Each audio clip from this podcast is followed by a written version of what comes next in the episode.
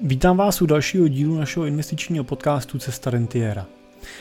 Doufám, že si užíváte prázdniny a léto. Já jsem strávil poslední 14 e, dní týdnem na táboře s dětma, když jsem dělal zásobovače a druhý týden jsme strávili s, e, se synem na takovým nějakým našem tady putovním vandru. Tak e, doufám, že i vy si užíváte léto podle svých představ a pokud máte chuť se i v průběhu leta vzdělávat, tak doufám, že tenhle ten díl, který bych jsem chtěl zaměřit na téma, jak, za jakých sedm věcí nejčastěji rentiéři utrácí peníze, tak že bude pro vás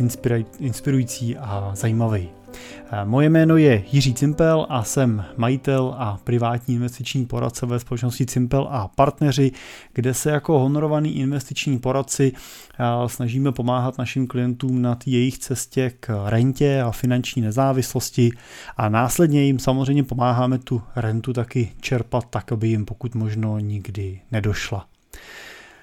Tak a pojďme se pustit do práce. Tak eh, já si myslím, že eh, celý život pracujeme a odkládáme si svoje peníze na dobu až jednou, až jednou nebudeme chtít nebo nebudeme moc pracovat. A když tenhle ten okamžik nastane, tak teprve eh, často vlastně až v tuhle chvíli začneme přemýšlet o tom, jak ty svoje úspory chceme nejlíp využít. A proto bych chtěl dneska s váma probrat eh, tu moji zkušenost s tím, za co právě třeba rentiéři nejčastěji a nejraději utrácí svoje peníze. Zároveň ale bych na úvod rád řekl, že obecně rentiéři neradí utrácí peníze jak v akumulační fázi života eh, otáčeli každou korunu, než ji utratili, tak vlastně dělají často úplně to samý i v té rentierské fázi toho svého života. A, a proto bych neměl mluvit o utrácení, ale spíš o investování, protože i na utrácení peněz se rentiéři většinou dívají jako na investici a chtějí utrácet tak, aby ty peníze, které vydají, jim a jejich rodinám a jejich blízkým přinesli co nejvíce a teď si doplňte štěstí, radosti, dobře stráveného času, dobrýho pocitu, anebo třeba pocitu užitečnosti. No a přestože se chci bavit v tomhle dílu o tom, za co utrácejí rentiéři, tak opravdu bych chtěl říct, že, se, že to utrácení těch peněz samo o sobě je vlastně psychicky relativně náročná disciplína. A protože když celý život ty prostředky hromadíte nebo akumulujete, vytváříte nějaký majetek, snažíte se uvažovat nad svýma výdajema úsporně, žijete normální životy, a, a to často, i, i když ten váš majetek už, toho, už v průběhu toho života jsou třeba desítky nebo stovky milionů korun, tak je dobrý si uvědomit, že často tenhle majetek je akumulovaný v, třeba ve firmě, nebo nejčastěji ve firmě, v podnikání a je to vlastně jenom číslo. To, že máte firmu, která má hodnotu 400 milionů korun,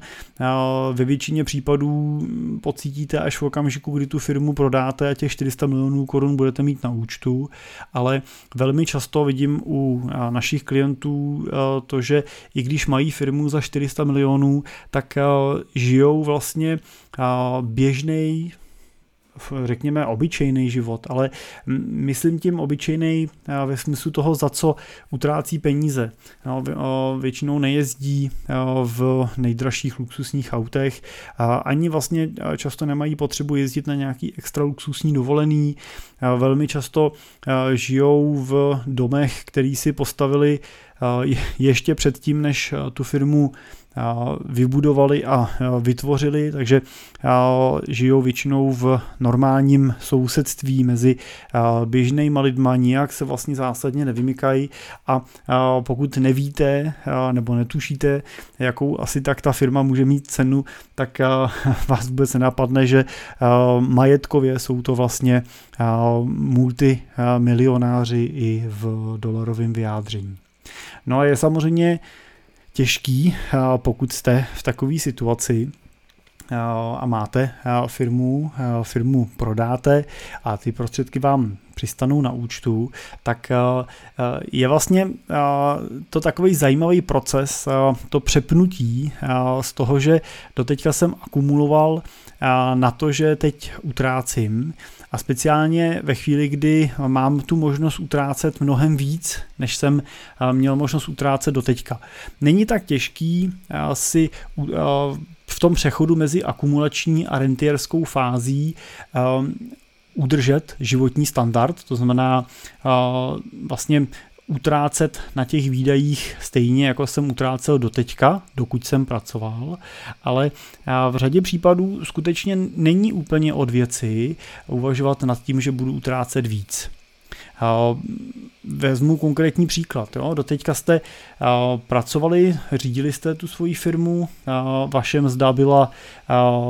50-70 tisíc měsíčně, výdaje jste tomu měli přizpůsobený, takže i vaše výdaje byly třeba kolem 70 tisíc korun měsíčně. Řekněme, že jste firmu prodali ve chvíli, kdy jste vstoupili do důchodového věku, to znamená na váš účet najednou začíná přicházet starobní penze od státu, přichází vám a přichází i vašemu partnerovi nebo partnerce, takže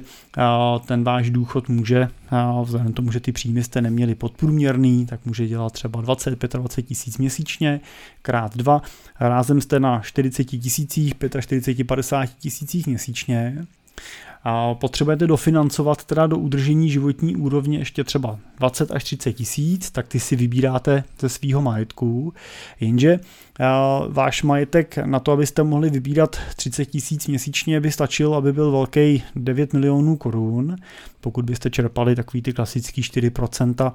z hodnoty svého majetku. No ale váš majetek po prodeji firmy nejsou není 9 milionů, ale je to třeba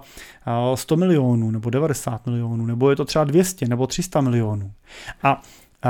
podle mě důležitou otázkou v tomto okamžiku zůstává, mám vybírat jenom těch 30 tisíc? Má mi tam teda ten zbytek toho majetku ležet, akumulovat se, dál navyšovat tu svoji hodnotu, aniž by z něj čerpal peníze? A má to vlastně nějakou přidanou hodnotu, má takový majetek vlastně potom přidanou hodnotu, přináší mi to štěstí, radost, spokojenost nebo ten pocit užitečnosti, o kterém jsem už předtím mluvil. Na tuto tu otázku si musíte odpovědět každý sám. Já za sebe z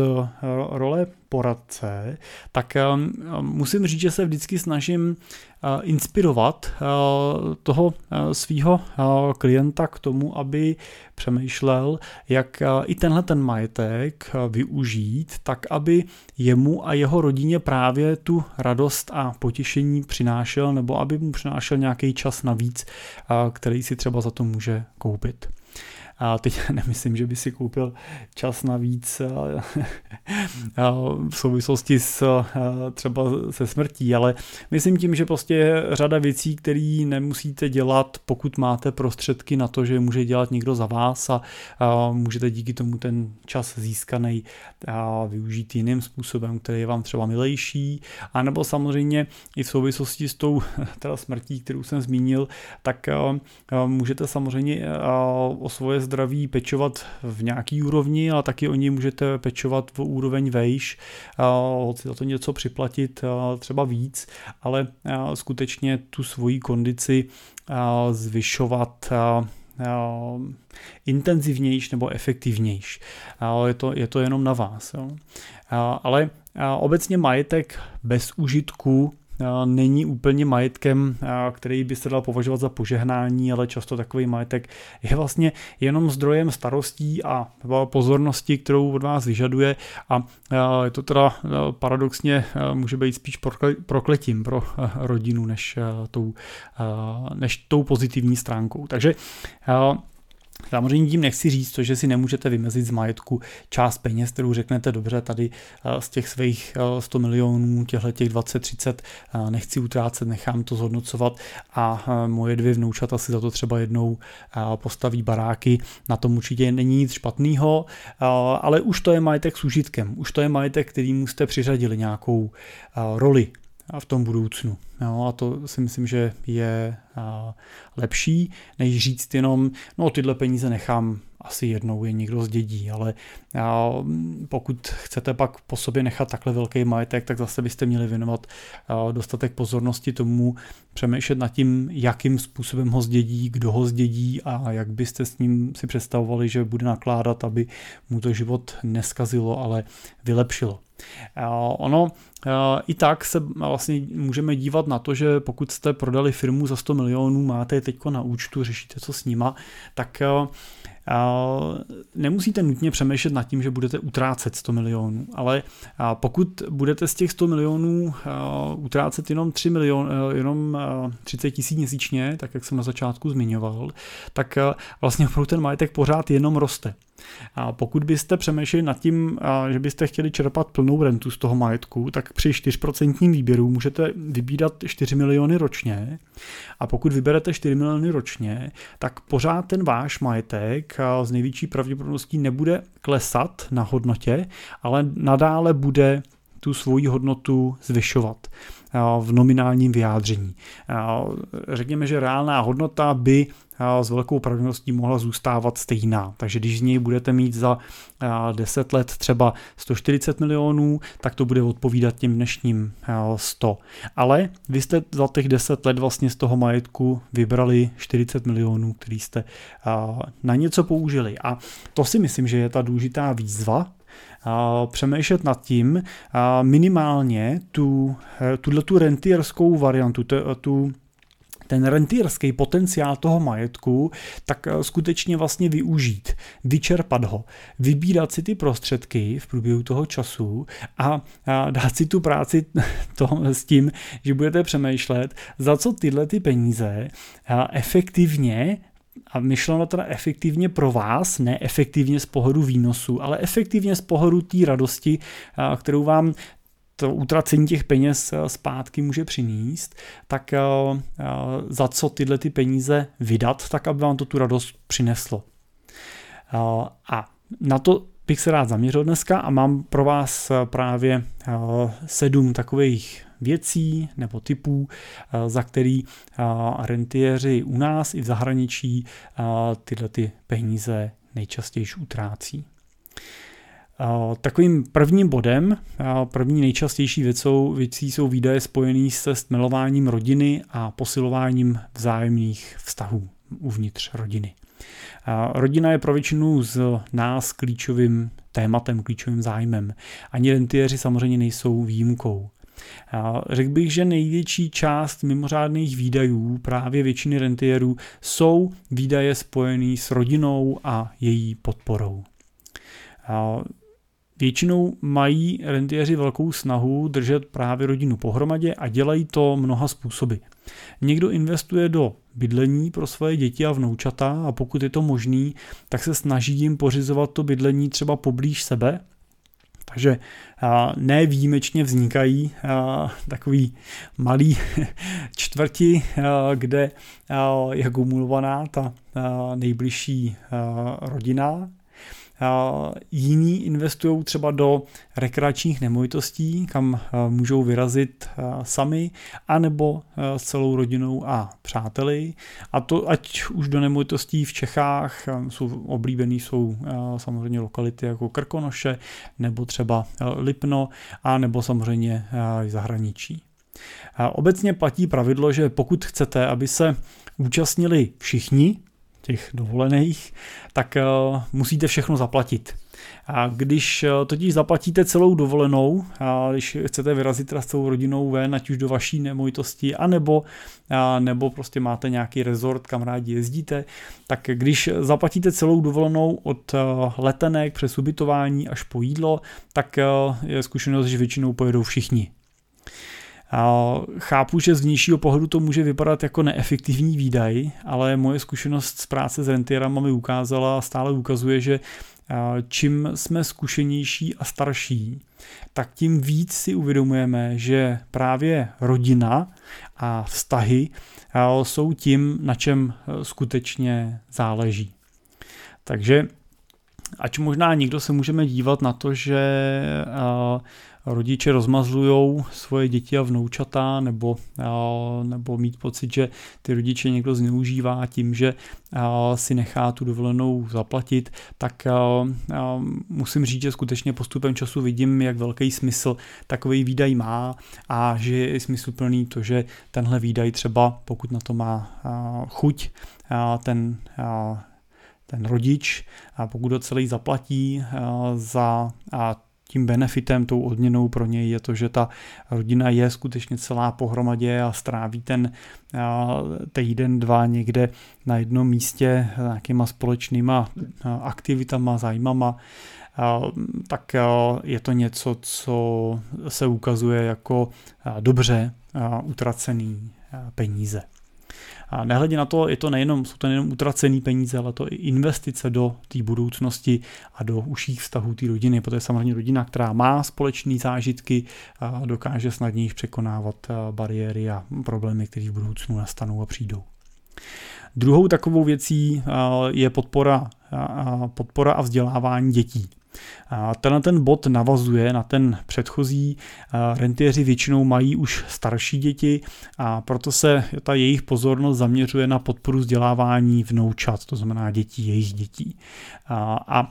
ta často ještě nejsou ve věku, kdyby finanční podporu přímo potřebovala, ale většina rentiérů se snaží vytvářet potřebné fondy, které mají se vzděláním dětí nebo vnoučat pomoct.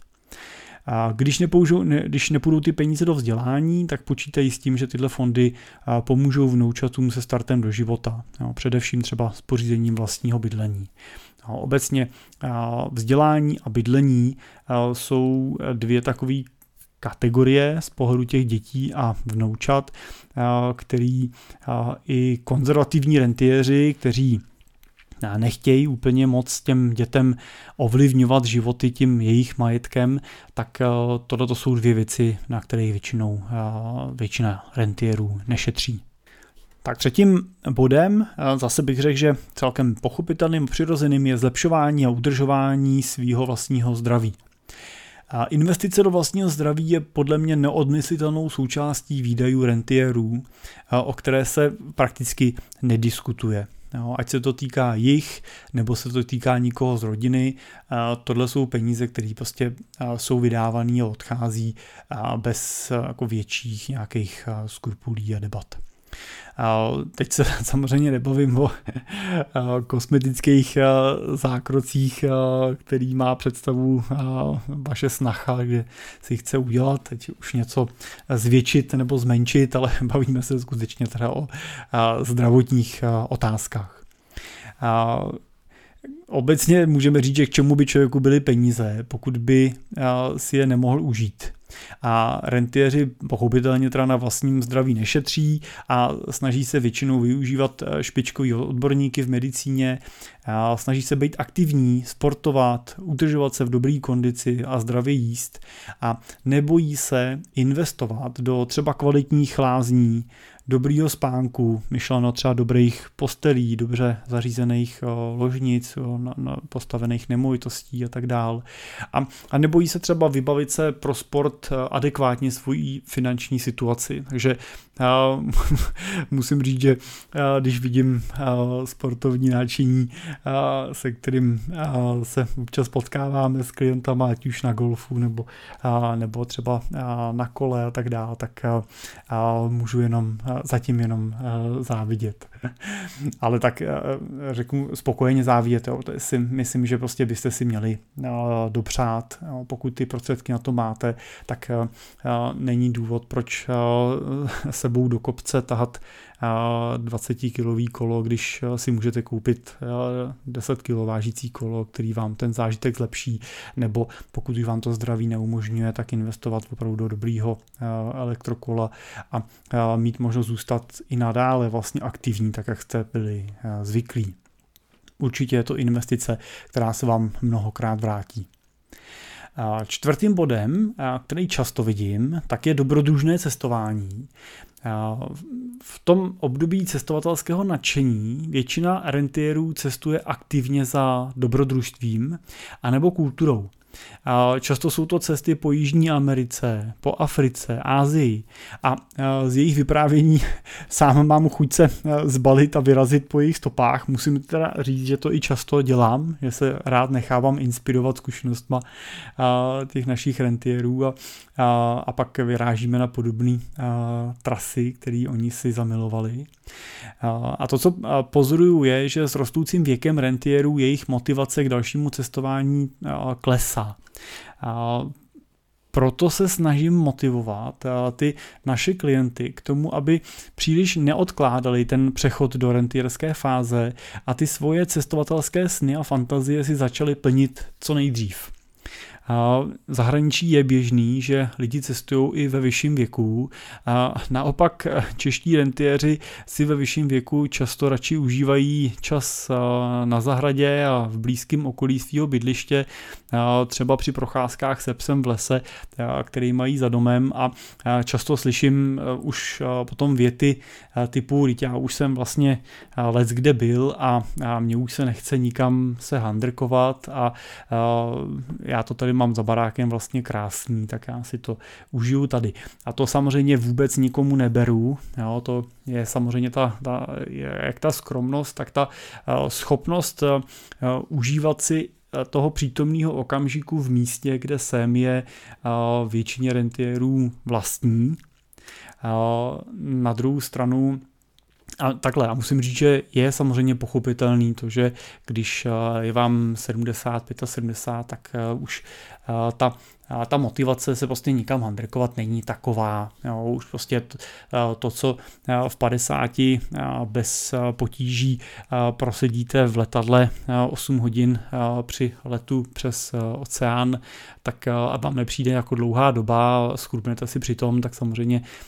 v 70 letech už vám to přijde jako hodně stresující a asi byste, asi byste třeba radši uvažovali nad tím, jestli přikoupíte nějakou kvalitnější letenku a tak dál, tak v tom nižším věku vás to třeba tolik netrápí. A proto si myslím, že i když třeba ještě není těch 50 let vždycky věk, ve kterým už máte odvahu na to ukončit tu svoji akumulační fázi života a, a začít a, žít ten rentierský život, i když vám to třeba už ten majetek umožňuje, tak minimálně se snažím doporučit, aby jste v tomhle věku přemýšleli nad takovým tím mezistupněm, to znamená dobře, ještě pořád chodím do, do práce, ale možná prostě mnohem míň, možná už ne na, ty, na těch pět dní, šest dní, co jsem byl zvyklý do teďka v týdnu, ale možná už opravdu třeba můžu pracovat jenom čtyři dny v týdnu, možná tři dny v týdnu, nebo možná každý den, na, ale na menší počet hodin a možná si nevyberu v průběhu toho roku jenom těch 14 dní dovolený, eh, co jsem byl doteďka eh, zvyklý, ale můžu si začít vybírat ty 4 týdny. Eh, a nebo třeba si vyberu ne 4 týdny, ale třeba si vyberu měsíc a půl, nebo třeba dva měsíce a, budu se snažit začít si očkrtávat nějaký svůj seznam těch lokalit, kam bych se chtěl podívat už teď. Tak to určitě je něco, co bych se vám snažil doporučit, i kdyby to mělo znamenat, že si odložíte o něco méně peněz na tu rentu, tak pokud, a to je velmi často realita, jste už nad plánem nebo skutečně máte k dispozici víc, než byste potřebovali, tak se nebojte ty přebytky opravdu odkládat a investovat do těch věcí už teď. Pátou takovou věcí, která je častá, je dobročinnost. Snahou rentierů je využít svoje peníze k něčemu, co je těžší a často pro, proto část těch prostředků směřují na dobročinný účely. Podporují třeba svoje oblíbené spolky, lokální združení anebo velký nadace. Nedávno mi jeden rentier vyprávěl, jak se rozhodl eh, svoje děti podělit už za svého života a zbytek jeho majetku, který byl přes 100 milionů korun, tak eh, po smrti odkázat eh, jedné velké české nadaci a domovu starajícímu se o postižené děti. A takových případů začíná být i u nás v Česku víc a pomalu se blížíme k tomu, co je na západě od nás běžný. Dobročinnost se s rostoucím majetkem stává přirozeným tématem, za který se určitě nemusíme stydět a je na každém z nás, jak moc ho budeme sdílet, jak moc ho budeme komunikovat navenek. Eh, já nejsem úplně zastánce toho, že eh, se o dobročinnosti nemluví, protože ono, když pak o ní nemluvíte, tak tím ani nikoho neinspirujete. Jo? Tak není to asi o tom eh, to dávat zbytečně na odiv, ale určitě je dobrý svým dobrým příkladem inspirovat ostatní k tomu, aby i oni sami přemýšleli nad tím, že ty jejich peníze můžou pomáhat i, i třeba jiným a i na jiných místech, než se jich přímo týkají. Dobročinnost je určitě téma, který s našimi klientama často e, řešíme a zabýváme se jim v rámci nějakých e, charitativních plánů a dalších věcí. No to, co je důležitým bodem, za který, za který rentiéři se nebojí utrácet peníze a platit za něj, jsou služby poradců. Já si nechci v tomto bodě úplně přihřívat podívčičku, ale to, co skutečně vidím, je to, že, že chudí lidi se snaží pomoci ve většině, větší, většině věcí sami a většinou nikomu moc nevěří a rozhodně ozmítají platit za něčí rady. U bohatých lidí zase naopak vidím zcela opačnou situaci a to je to, že jsou zvyklí obklopovat se těma nejlepšíma poradcema a jsou motivovaní za jejich rady dobře platit. A i v Čechách většina rentierů využívá služeb wealth managerů, tak jako jsme my, kteří jim pomáhají šetřit nejenom čas, ale hlavně chránit e, ten jejich majetek. Uvědomují si totiž, že další peníze už prostě nevydělají a je třeba změnit přístup. V té akumulační fázi si mohli dovolit větší míru rizika než v té fázi rentierský. Mohli si dovolit ztratit statisíce nebo miliony, mávnout nad ním rukou a říct, no to jsem teda pokazil a příště to udělám jinak, poučil jsem se. V té rentierské fázi bohužel to můžete udělat, poučili jste se, ale často vám už to poučení k ničemu nebude, protože ho nebudete moc využít právě protože prostě peníze teda došly. Takže ta míra toho rizika je nutná regulovat a limitovat. A dobrý poradce je tady právě proto, aby vám pomáhal předcházet těm zbytečným chybám a ukazovat vám ty věci a přenášet na vás zkušenosti rentierů, který už do té renty přešli před váma a který možná už ty chyby před váma udělali a vy je teď už dělat nemusíte.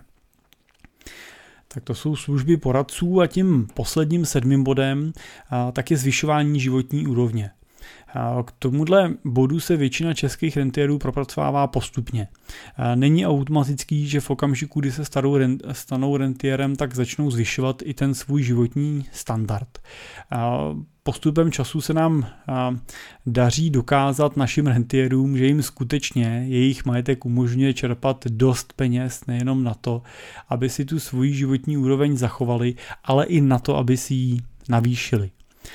Nejde většinou o žádný zíralý rozhazování peněz, nepředstavujte si pod tím plovoucí postele a kliky, kliky ze zlata a kohoutky ze zlata všude po baráku, nebo, nebo že to musí být nutně Ferrari nebo Porsche v garáži, že teďka jsem jezdil Superbem. Ale většinou jde o pragmatické věci, jako je nákup nového auta místo ojetiny. Investice do úprav vlastního bydlení, nad kterými by do té doby třeba mávly rukou. A nebo je to třeba právě to pořízení rekreačního bydlení, ať už pro sebe, nebo právě pro to združování rodiny. A nebo třeba nákup toho kvalitního sportovního vybavení, který už jsem zmiňoval před chvílí. Vlastně musím říct, že mi vždycky udělá radost, když eh, se bavím s klientem, on tak eh, hlásí, že mě teda poslech a eh, že teda si koupil to nový kolo nebo teď zrovna před časem si klient koupil vysněný elektrokolo za nemalý, nemalý peníze a, a nebo právě, že teda opravdu teda nekupovali to starší auto, ale koupili si, často řeknou po první životě jsme si teda koupili úplně nový auto, tak myslím si, že je to prostě správně a pokud to ten váš finanční plán umožňuje a ten majetek pro to zvýšení té životní úrovně je dostatečný, tak není vůbec žádný důvod k tomu, abyste si ji nezvýšili a k tomu, abyste si tyhle ty výdaje nerealizovali. A možná uvedu jako příklad, že ta cesta k tomu zvyšování životní úrovně je často dlouhá, tak mám klienta už dlouhý a dlouhý roky, je to jeden z našich velkých klientů a když jsme se bavili o dovolených, tak on v té první fázi, vlastně když jsme začínali, tak jezdil na dovolený do do Chorvatska. A většinou samozřejmě takovým tím klasickým českým způsobem, kdy si pronajímali, pronajímali apartmán a aby ušetřili za jídlo, tak manželka vždycky navařila už měsíc dopředu vařila že do těch sklenic připravovala ty jídla, který tam pak, který tam pak jedli. A, a tak jsme tím diskutovali a jsem mu říkal, hele, je to vlastně jako nutný jako šetřit do tohohle toho extrému. A jako vidíme, že máš finanční plán naplněný, že už skutečně máme zainvestováno ve vysokých desítkách milionů korun ta renta v podstatě může začít dneska, už teď ji můžeš čerpat větší, než bys potřeboval, tak, tak co když třeba nám do těch investic letos, letos pošleš o 400 tisíc míň a, vezmeš rodinu někam na nějakou opravdu pěknou zahraniční dovolenou, užijete si to někde letecky, užijete si to někde all inclusive, prostě s plnou penzí, jako vente třeba Maledivy nebo něco, prostě vyražte ven jak on tak nad tím přemýšlel. A když jsme se pak potkali po prázdninách, tak, tak slavnostně hlásil a říkal, tak jsem tě poslech, udělali jsme si radost, vyrazili jsme teda opravdu teď ve velkém stylu a já říkal, no a jak to vypadalo, kde jste byli, tak čekal jsem teda kam letěli. A říkal, no byli jsme v tom Chorvatsku, ale tentokrát jsme už nebrali tu velkou autolednici a chodili jsme na jídlo do restaurací tak eh, já jsem si říkal, i malý krůček je krůček směrem dopředu. Doplním teda, že eh, tohle je historka, která už je eh, nějaký rok zpátky stará a že se i tenhle ten náš investor postupně víc a víc osměluje a už dneska si umí tu dovolenou užít za prvý častějiš ročně a za prvý trošičku uh, už uh, v jeho uh, víc odpovídajícím uh, stylu, uh, nebo uh, respektive v kvalitě odpovídající víc jeho majetku a uh, rodina to uh, spokojeně uh, kvituje. Tak myslím si, že uh, i tohle je úloha dobrýho poradce, aby, uh, aby s váma diskutoval uh, nejenom nad tím, jak ten majetek akumulovat, ale právě i nad tím, uh, jak ho efektivně utrácet, tak aby vám samozřejmě nedošel, tak abyste si díky němu splnili všechny cíle pro sebe i třeba pro ty vaše další generace a ale samozřejmě, aby byl schopný s váma napočítat i to, kolik můžete opravdu i přesto naplní všech těch cílů utrácet, aniž by se museli bát toho, že na ně nevíde. Ať už teda rentierem jste nebo ne, tak si můžete z přístupu rentierů vzít třeba to, že život je konečný a rakev nemá kapsy. A měli bychom proto přemýšlet, jak efektivně využívat ten svůj majetek pro sebe a pro svoje okolí za našeho života a samozřejmě plánovat i to, jak má na ten majetek pomáhat i ve chvíli, kdy tady už nebudeme. A tady doplním, že k tomuhle tématu se věnuju v naší nové knížce nebo e-knížce jak na dědictví, kterou si můžete stáhnout eh, zdarma na našich webových stránkách, na stránkách www.cimpel.cz, kde v menu nahoře najdete sekci e-shop a pak je tam sekce dědictví kde je tahle knížka ke stažení. Navazuje na ní potom praktický průvodce dědickým plánem, kde už vám s váma sdílíme konkrétní praktické typy na to, jak případně třeba konstruovat vlastní závěť nebo jak uvažovat nad dědickou smlouvou, odkazem a tak dále. Tyhle ty věci můžete využít vlastně ve prospěch potom vašich dětí a samozřejmě to doplněný potom i případně službou dědického plánu, který si můžete taky prostřednictvím toho e-shopu objednat. Tak pokud by to bylo téma, který byste řešili nebo se ním zamýšleli, tak doporučuji minimálně tu knížku Jak na dědictví, která je zdarma a obsahuje ten základní pohled na to, jak vlastně to dědictví potom probíhá, jak se ten majetek dělí, jak probíhá to setkání s notářem, kolik co stojí a tak dál, tak to všechno se v té knížce dočtete. Tak doufám, že pokud to téma řešíte, že se vám bude líbit a hlavně doufám, že pomůže, že bude pro vás ku prospěchu. Tak a to je z mojí strany dneska všechno. Já děkuji, že jste poslouchali i tomhle prázdninovém čase až eh, do konce. Doufám, že se vám ten díl líbil. Vyzvu vás určitě k tomu zase, pokud máte témata a dotazy, které byste rádi třeba v rámci podcastu diskutovali, tak eh, na eh, webových stránkách www.cestarentiera.cz podle názvu našeho podcastu je hned v horní části možnost eh, vyplnit formulář s dotazem, který přijde přímo mě do mailu a já se pokusím ho eh, zařadit do některého z dílů nebo na to točím, eh, když je prostor takový čtvrteční speciály, kde ty otázky odpovídám, tak nebojte se ty otázky poslat. A samozřejmě pokud se vám díl líbil, lajkujte, sdílejte, budeme rádi za vaše hodnocení na ať už Apple podcastech nebo na Spotify nebo Google podcastech, kde nás posloucháte. Tak díky a budu se těšit zase příští týden u dalšího dílu naslyšenou.